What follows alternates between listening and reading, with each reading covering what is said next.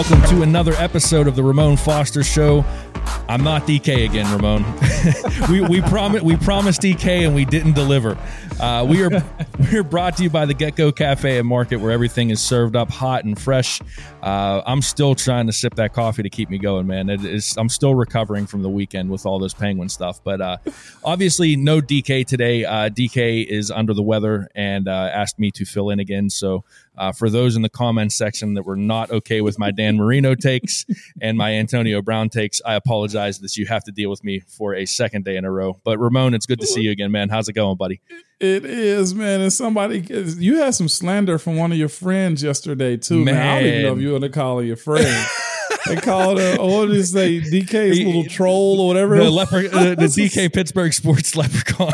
yeah, shout out to shout out to Tyler Weeks and uh, and, and Smitty. Uh, so Smitty is our our social media guy, and I didn't shout him out for. Uh, for the first segment idea. That was his idea yesterday. Yeah. And so his co-host Tyler Weeks uh, on Around the 412 show, uh, he they kind of came at my neck last night. So I guess yeah. I I guess I deserved it, man. I guess I deserved it. But well, and Zach got oh Smitty, that's Smitty. Yeah, that's Smitty. Smitty. That's Smitty. Yeah, Smitty threw tomatoes at you, man. I, man, I know, man. I know, man. And and you know. I, despite the red beard, I'm Italian, so I mean, I, I love to I love tomatoes, man. more. Uh, you know, hey, you know who else uh, the city of Pittsburgh loves throwing tomatoes at, Ramon? who's that? Talk to me. Antonio Brown. And uh, man, it. look, Antonio Brown got on Twitter yesterday, and uh, he he had to go out and say he said he wants to retire a Steeler on Twitter. Now, mm-hmm. I guess he clarified, said that he didn't want to come back and play. He just wanted to sign one of those one day contracts and, and retire yeah. a Steeler but it brought up a good conversation uh, on Twitter and you know in the comment section and everything Ooh, that you were having, and, and, I say good conversation lightly because it kind of got a little crazy. it did, but Steeler for life. Yeah, you talked about that, and you got some uh, you got some pushback to you as a Steeler, as someone that was a Steeler for life. What does that phrase mean to you? Because there's a lot of players. You brought up Rod Woodson you know, yeah. as one of them who who went on and, and won a Super Bowl somewhere else. But I mean, he's loved. He's universally loved in this city. Yeah. So why him and not Antonio Brown? What's your take as a former Steeler who played in the NFL for, you know, what, 10, 11 years that was yeah. a Steeler for life? What's your thoughts uh, on it? And by the way, the conversation wasn't malicious or anything like no, that. No, not at all. A, a, real question, and it was a great discussion, and you can tell it was a bunch of emotions that came into it. I'll give shout out to who who I you know I quote tweeted about it, uh, I, you know, and AB did it, I quote tweeted him and just said, once a Steeler, always one, right? I was like, remember that? Don't go against it now. Hashtag Steeler Nation. And we had a guy, give credit to where he's due. Ryan Marshall said, I'm not sure if that's his real name, but he's got black and gold in his uh, handle. Right. He's got far be it from me to argue with Moan. I appreciate the respect factor. you are entitled to your opinion. But he said, once you win a championship with with other colors, I don't see you as ours no more. And that's where I went into the conversation. I said, well, that goes for Rod Woods, Woodson too. I was like, just trying to see where we cross it off, or Plax, or Larry Foote, Byron, Randle El, Emmanuel Sanders. And the list truly does go on to other players. It really does, not, man. I'm not even sure as far as guys you know, in the 70s era that, you know, went to other teams or did something different, or, mm-hmm. you know, just as far as, I mean, me and Joe Greene coached at other organizations also. And, but I was always taught by the city, by the coaches, by the front office, by everybody. Once a Steeler, always a Steeler. That, no matter what. That, that's I, how it was for me, man. Yeah, I mean, as a fan, it, it's once a Steeler, always a Steeler. You're always a part of the, you know, yeah, and and I've met with teammates before. Rocky Boiman's the guy I have on my show here in, in, in, Nashville, and he's in the Cincinnati area. I think he plays for the Bengals, played for the Titans also, but he was one of my teammates. He's a Steeler also. So I'm just naming, you know, just random names of guys that's walked in that locker room that I've bled with, sweat, sweated with, all those types of things. And I'm just like, well, when it comes to AB, I know he's a very polarizing guy. I know he hit a bunch of people in the shins when it came down to what he had to say. Um, if you listen to Ryan Clark's The Pivot, shout out to RC, also another guy that's a stiller for life. Yep. He had AB on and they kind of hashed out their differences and stuff. And like that was that. a great, that was a really great episode too, man. I watched that whole thing. That was a, I mean, shout out to that podcast. They're a great show and that was a great interview. Mm-hmm. But the thing was that got me with it when they got down to the nitty gritty of asking him, you know, who was your favorite quarterback? Who's your best quarterback? And AB indirectly answered it. Who did I eat with the best?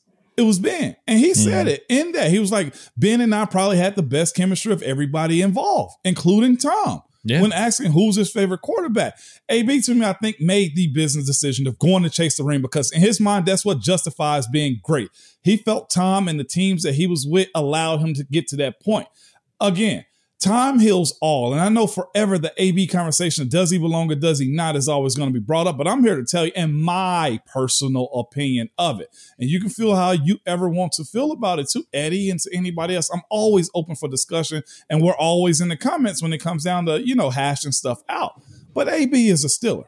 It's where he spent most of his time at. It's where we as a group in this new era of, I, I probably say, one of the more exciting eras that we've had I know mm-hmm. we didn't win the Super Bowl, but you can't say you didn't walk into the stadium saying, "Damn it, this is our year. This is our game." No matter who we were playing, and he played a big role in yes, that. he did. I mean, Moan, for me, uh, again, you know, we talked about this the first time I was on the show with you last Thursday about that offense and how fun that offense was to watch from a yeah. fan standpoint.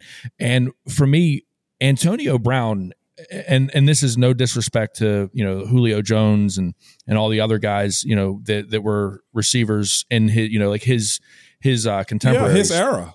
Yeah, but he's the number one receiver of his era when you look at the numbers. I, I don't know how you argue against that. When you yep. look at that, that's sit what that five or six year period where him and Ben Roethlisberger were clicking and everything was working.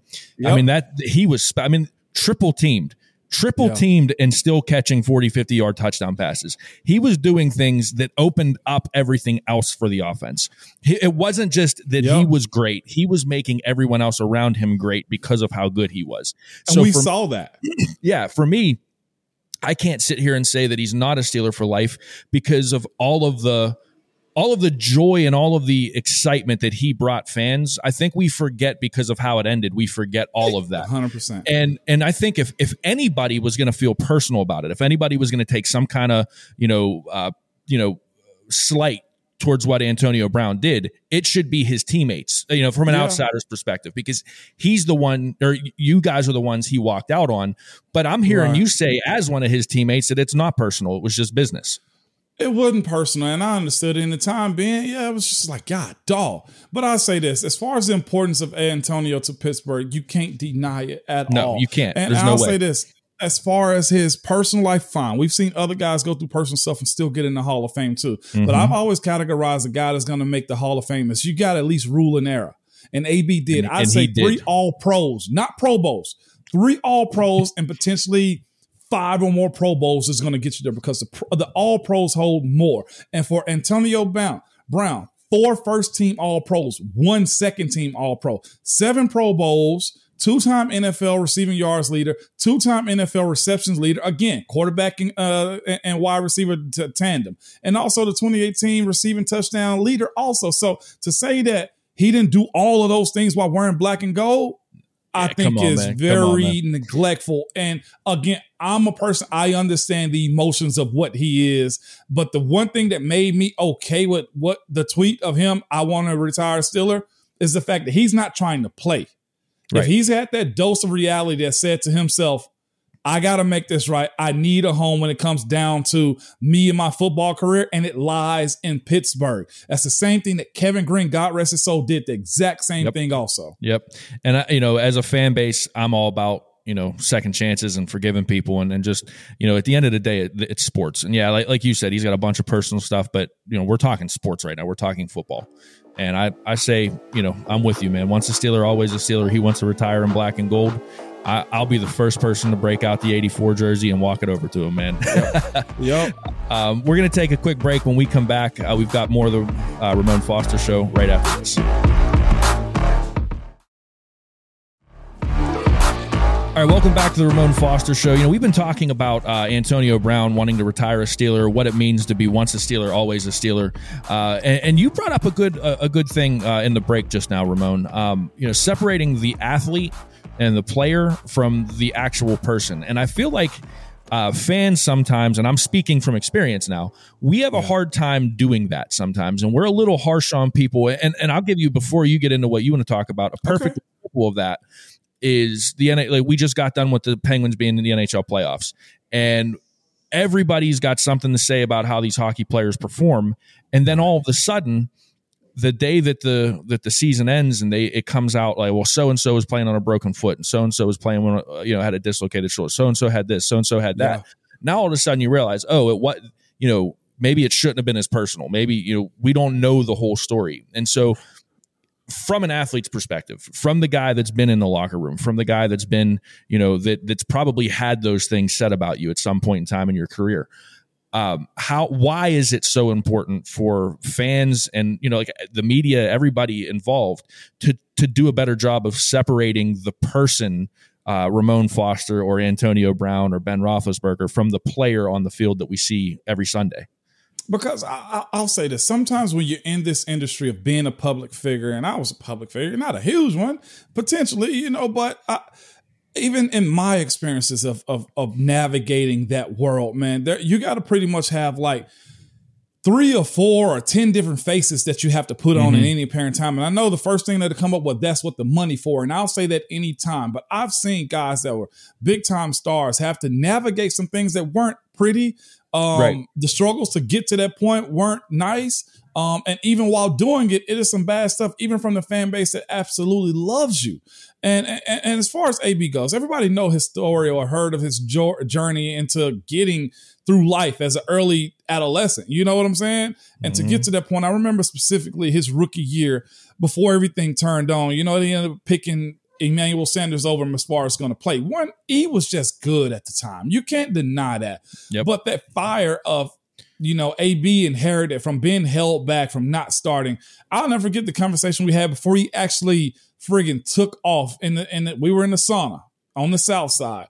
And he was frustrated, not playing, at a point to where he was like, "Big bro, what what what am I doing wrong?" And you know, I, I just told him, "Man, keep working, keep going." I was like, because eventually the cream rises to the top, and when your opportunity right. come, you got to knock it off as hard as you can and never go back to it. And about maybe four to six weeks later, he gets that opportunity, and then the the the the, the, the legend of AB is born. and not just that, man the the and I think you can always look into the family dynamics, the trauma that a person kind of has and why yeah, they act yeah. out a certain way. So I saw him go from Antonio to AB to now he's this. I've heard him say it on that RC uh, podcast. He's an. You know, he's trying to be an icon. He's trying to be an entertainer. Right. And for God has come from that point to where I'll say this too, the fan base, your ego, uh, the back patters, the the yes men, get you to a point in which you start to feel invincible. But yeah. the guy that I know, Antonio, was a humble dude, soft spoken. Anytime I asked him to do something, he would. Now I know he's had some situations where he may not have shown up to an autograph signing, but I'll tell you this. Th- that world that you live in of being a superstar, I probably couldn't handle it. And I'll be honest with you, I probably wouldn't want it. But Ramon, just simply that- because you gotta be on. It would be times we would be going to the airport on Saturdays. Yeah. And we're at Antonio Brown's condo up on Mount Washington. Now you couldn't miss the house. Everybody knew in Pittsburgh, Antonio Brown drove a Rolls Royce Phantom right. outside of this place that we stayed at. We go over there, chill out. He have his chef cook for us. By the way, I never had an on call chef. He did, but we go there. The chef would cook food for us before we went to the away games. Okay, and it'd be a point we'd be sitting out on this balcony, just overlooking the city. A beautiful place. I don't know if he was renting it or if he bought it. Either way, it was a beautiful place. And let me tell you just about what the I guess the stardom of the ego can do for you. We'd be out there pouncing I would, and it'd be people just walking by trying to get a glimpse of Antonio Brown because they know he's in the house because the car is there. Now I gotta ask a regular person, what would you do in that situation when it comes down exactly. to you handling what that entails? You know See, what I'm saying? Like that, I ain't saying it's excusable at all, Eddie. But that's a different lifestyle. No, and, and see that's the thing, and that's that's the the human side that I think a lot of us forget. Um, oh man, I mean it starts it starts from the very bottom. You know, like I, I said this a couple times. Like I coach high school football, and I got the I got the pleasure of coaching Paris Ford, uh, ex mm-hmm. ex Pitt uh, player, and I mean just a wonderful, wonderful person. And and you see like how many like I remember we the uh, Steel Valley played Brentwood High School. Okay, yeah. uh, for those of you in Pittsburgh, you know you know where these neighborhoods are. two small neighborhoods, Munhall and, and, and Brentwood. And he had I little kids. Brentwood. Yeah, he had little kids on the Brentwood that were Brentwood fans because we were away that game as a senior in high school wanting to take photos with him. Yeah. Right. So this Yeah. doesn't this this isn't a thing where like when you're when you're at the AB level, when you're at that like superstar level, this starts in high school, man, where people Yeah. so they just want to be around you. And Mhm. so you never have that personal time, you never have that personal space. When you're a pro, you're handed this lump sum of money that you, probably have never seen before, and you unless you have the right crowd around you, you don't know how to to to do that and navigate that. There's no way, man. And so, uh, you know, this is like life changing stuff that happens in the most formative years of these young guys' lives, and then Mhm. they're expected just to just handle it perfectly. And if they don't handle it perfectly, then you know they're they're You these terrible, yeah, yeah. right. And and I I mean like. I- know I'm partly at fault because I'm a part of the media and a part of the uh, a part of the fan bases, but I mean, like, there's got to be a degree of grace, and I don't want to get too too serious on, on this show, but there's got to be a, d- a degree of grace and like a degree of like patience with with these you know superstar athletes as they're trying to navigate this. And yeah, you're like you said, it doesn't excuse everything, No. but it, it it's got to be you know there's So- got to be something there, you know. I had a similar situation like that. I was telling you, we went to go see Joey Por- Porter Jr. play football at Yeah. what school is he at? Uh, Um, North Catholic, North Catholic. North Catholic. And they Yeah. were playing against a rival. I'm not sure if it was Pine Richland or whoever it was. They were playing somebody that night. And everybody was there. Me, Maurkice, I think Alejandro was even there. Joey Porter was there himself. Okay. Mhm. Every guy pretty much that was a starter because it was a big, it was a big game for everybody Yep. to be there. And lo and behold, we're in the stands sitting, chilling by ourselves, and I hear commotion at the gate. And I'm like, what the hell is going on here? And we're sitting around, and it was a cool night. It was like cold, maybe 40s, okay? Yeah. Decent night in the fall for football. And out of nowhere, you see Antonio with the fur, fur coat on, okay? And we're cold in the stands, okay? We're sitting down. The crowd follows him from the entrance all the way up to where all the other players were, and nobody was really bothering us. AB shows up, the crowd navigates like a flock of ants carrying a gumdrop, okay, Mhm. up the stands. And when AB came up there and positioned himself around us, the space that we were in got warm. It got hot because there was so many people around. Now, you mean to tell me in the crowd, you got Joey Porter, you got starters that's on the offense and defense, you got all kind of people that you recognize and know around the city of Pittsburgh. Mm, yep. But as soon as Antonio Brown shows up, the crowd flocks. For any normal human being, it would trigger something in you to feel whether it's your importance, it's something that makes you feel above.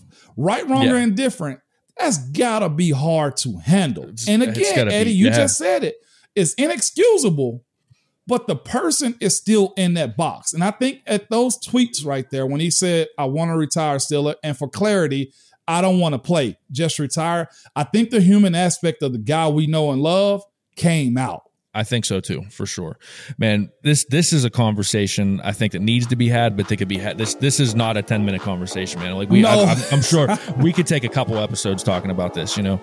Uh, but we do got to get to another break. Uh, when we come back, we'll have our Hey Mon segment. As always, uh, question from one, one of you guys. Uh, stay tuned. We'll be right back.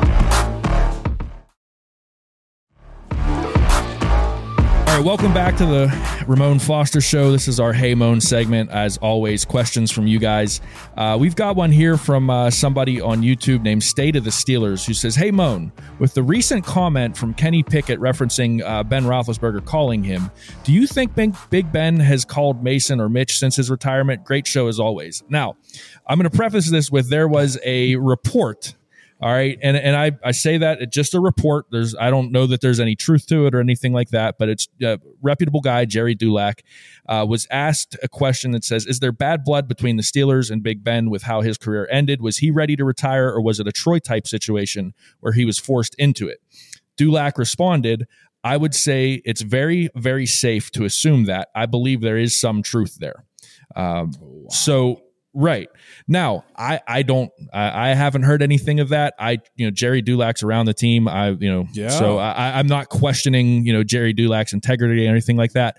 Um, but it No. does beg the question. You know, there was always rumors that uh, Mason and Ben didn't have a great relationship, and so the fact that he called Kenny Pickett and had this what's from Kenny Pickett's standpoint a really good conversation with Kenny, to me kind of puts to bed any rumors that there would be bad blood because why would he reach out to the rookie quarterback that's you know basically his heir apparent. So you know Ben Roethlisberger, you I mean you know Gerry, you know the organization. Yeah.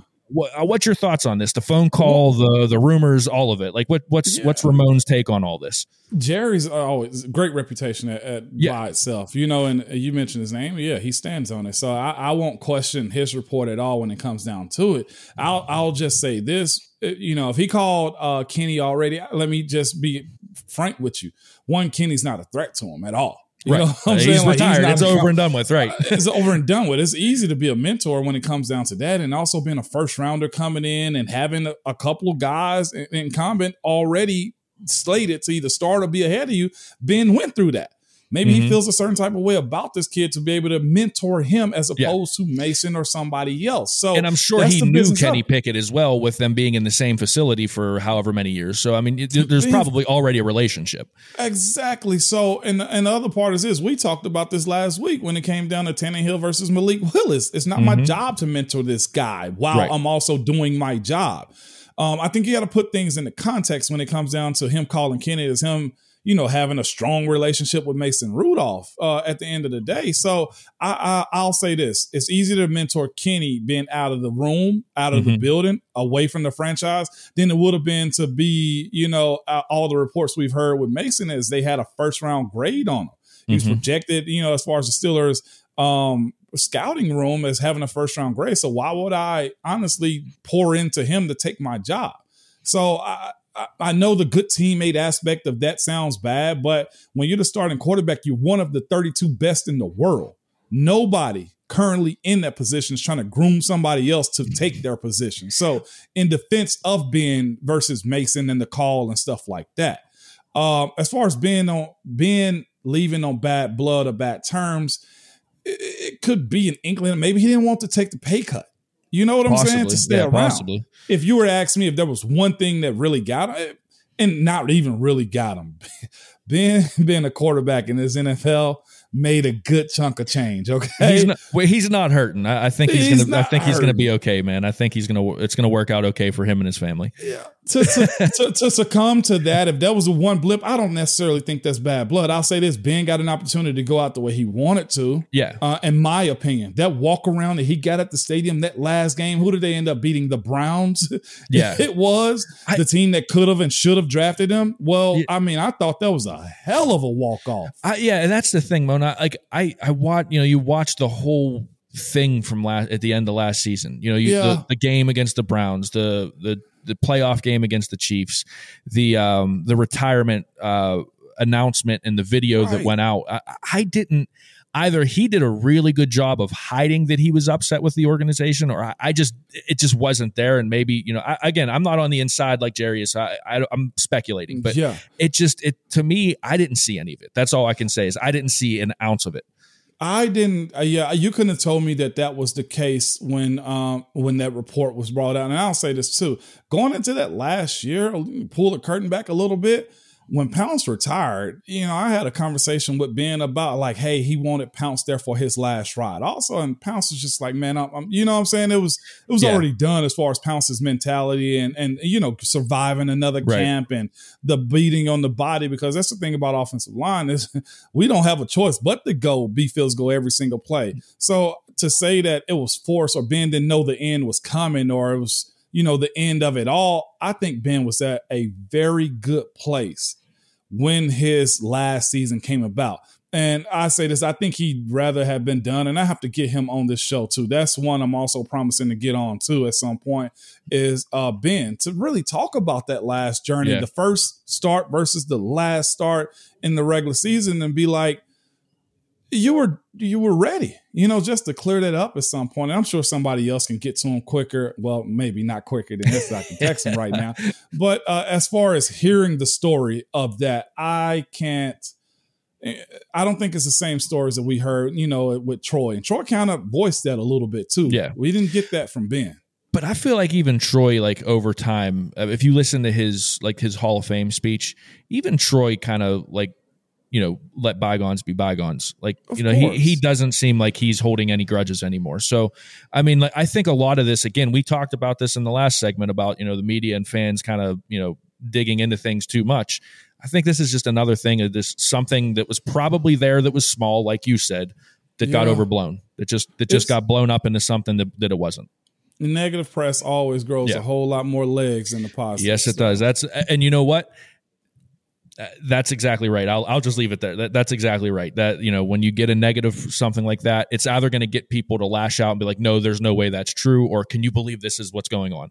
It's Right. always going to get some kind of reaction for sure. Not discrediting Jared. From my No, understanding, no, no, very no, no. good insider. Yeah, okay, so make that very clear. Make that very clear for sure. there may be some smoke there, but uh, from my impression and talking to Seven, the text, the calls, he was good and at a good place.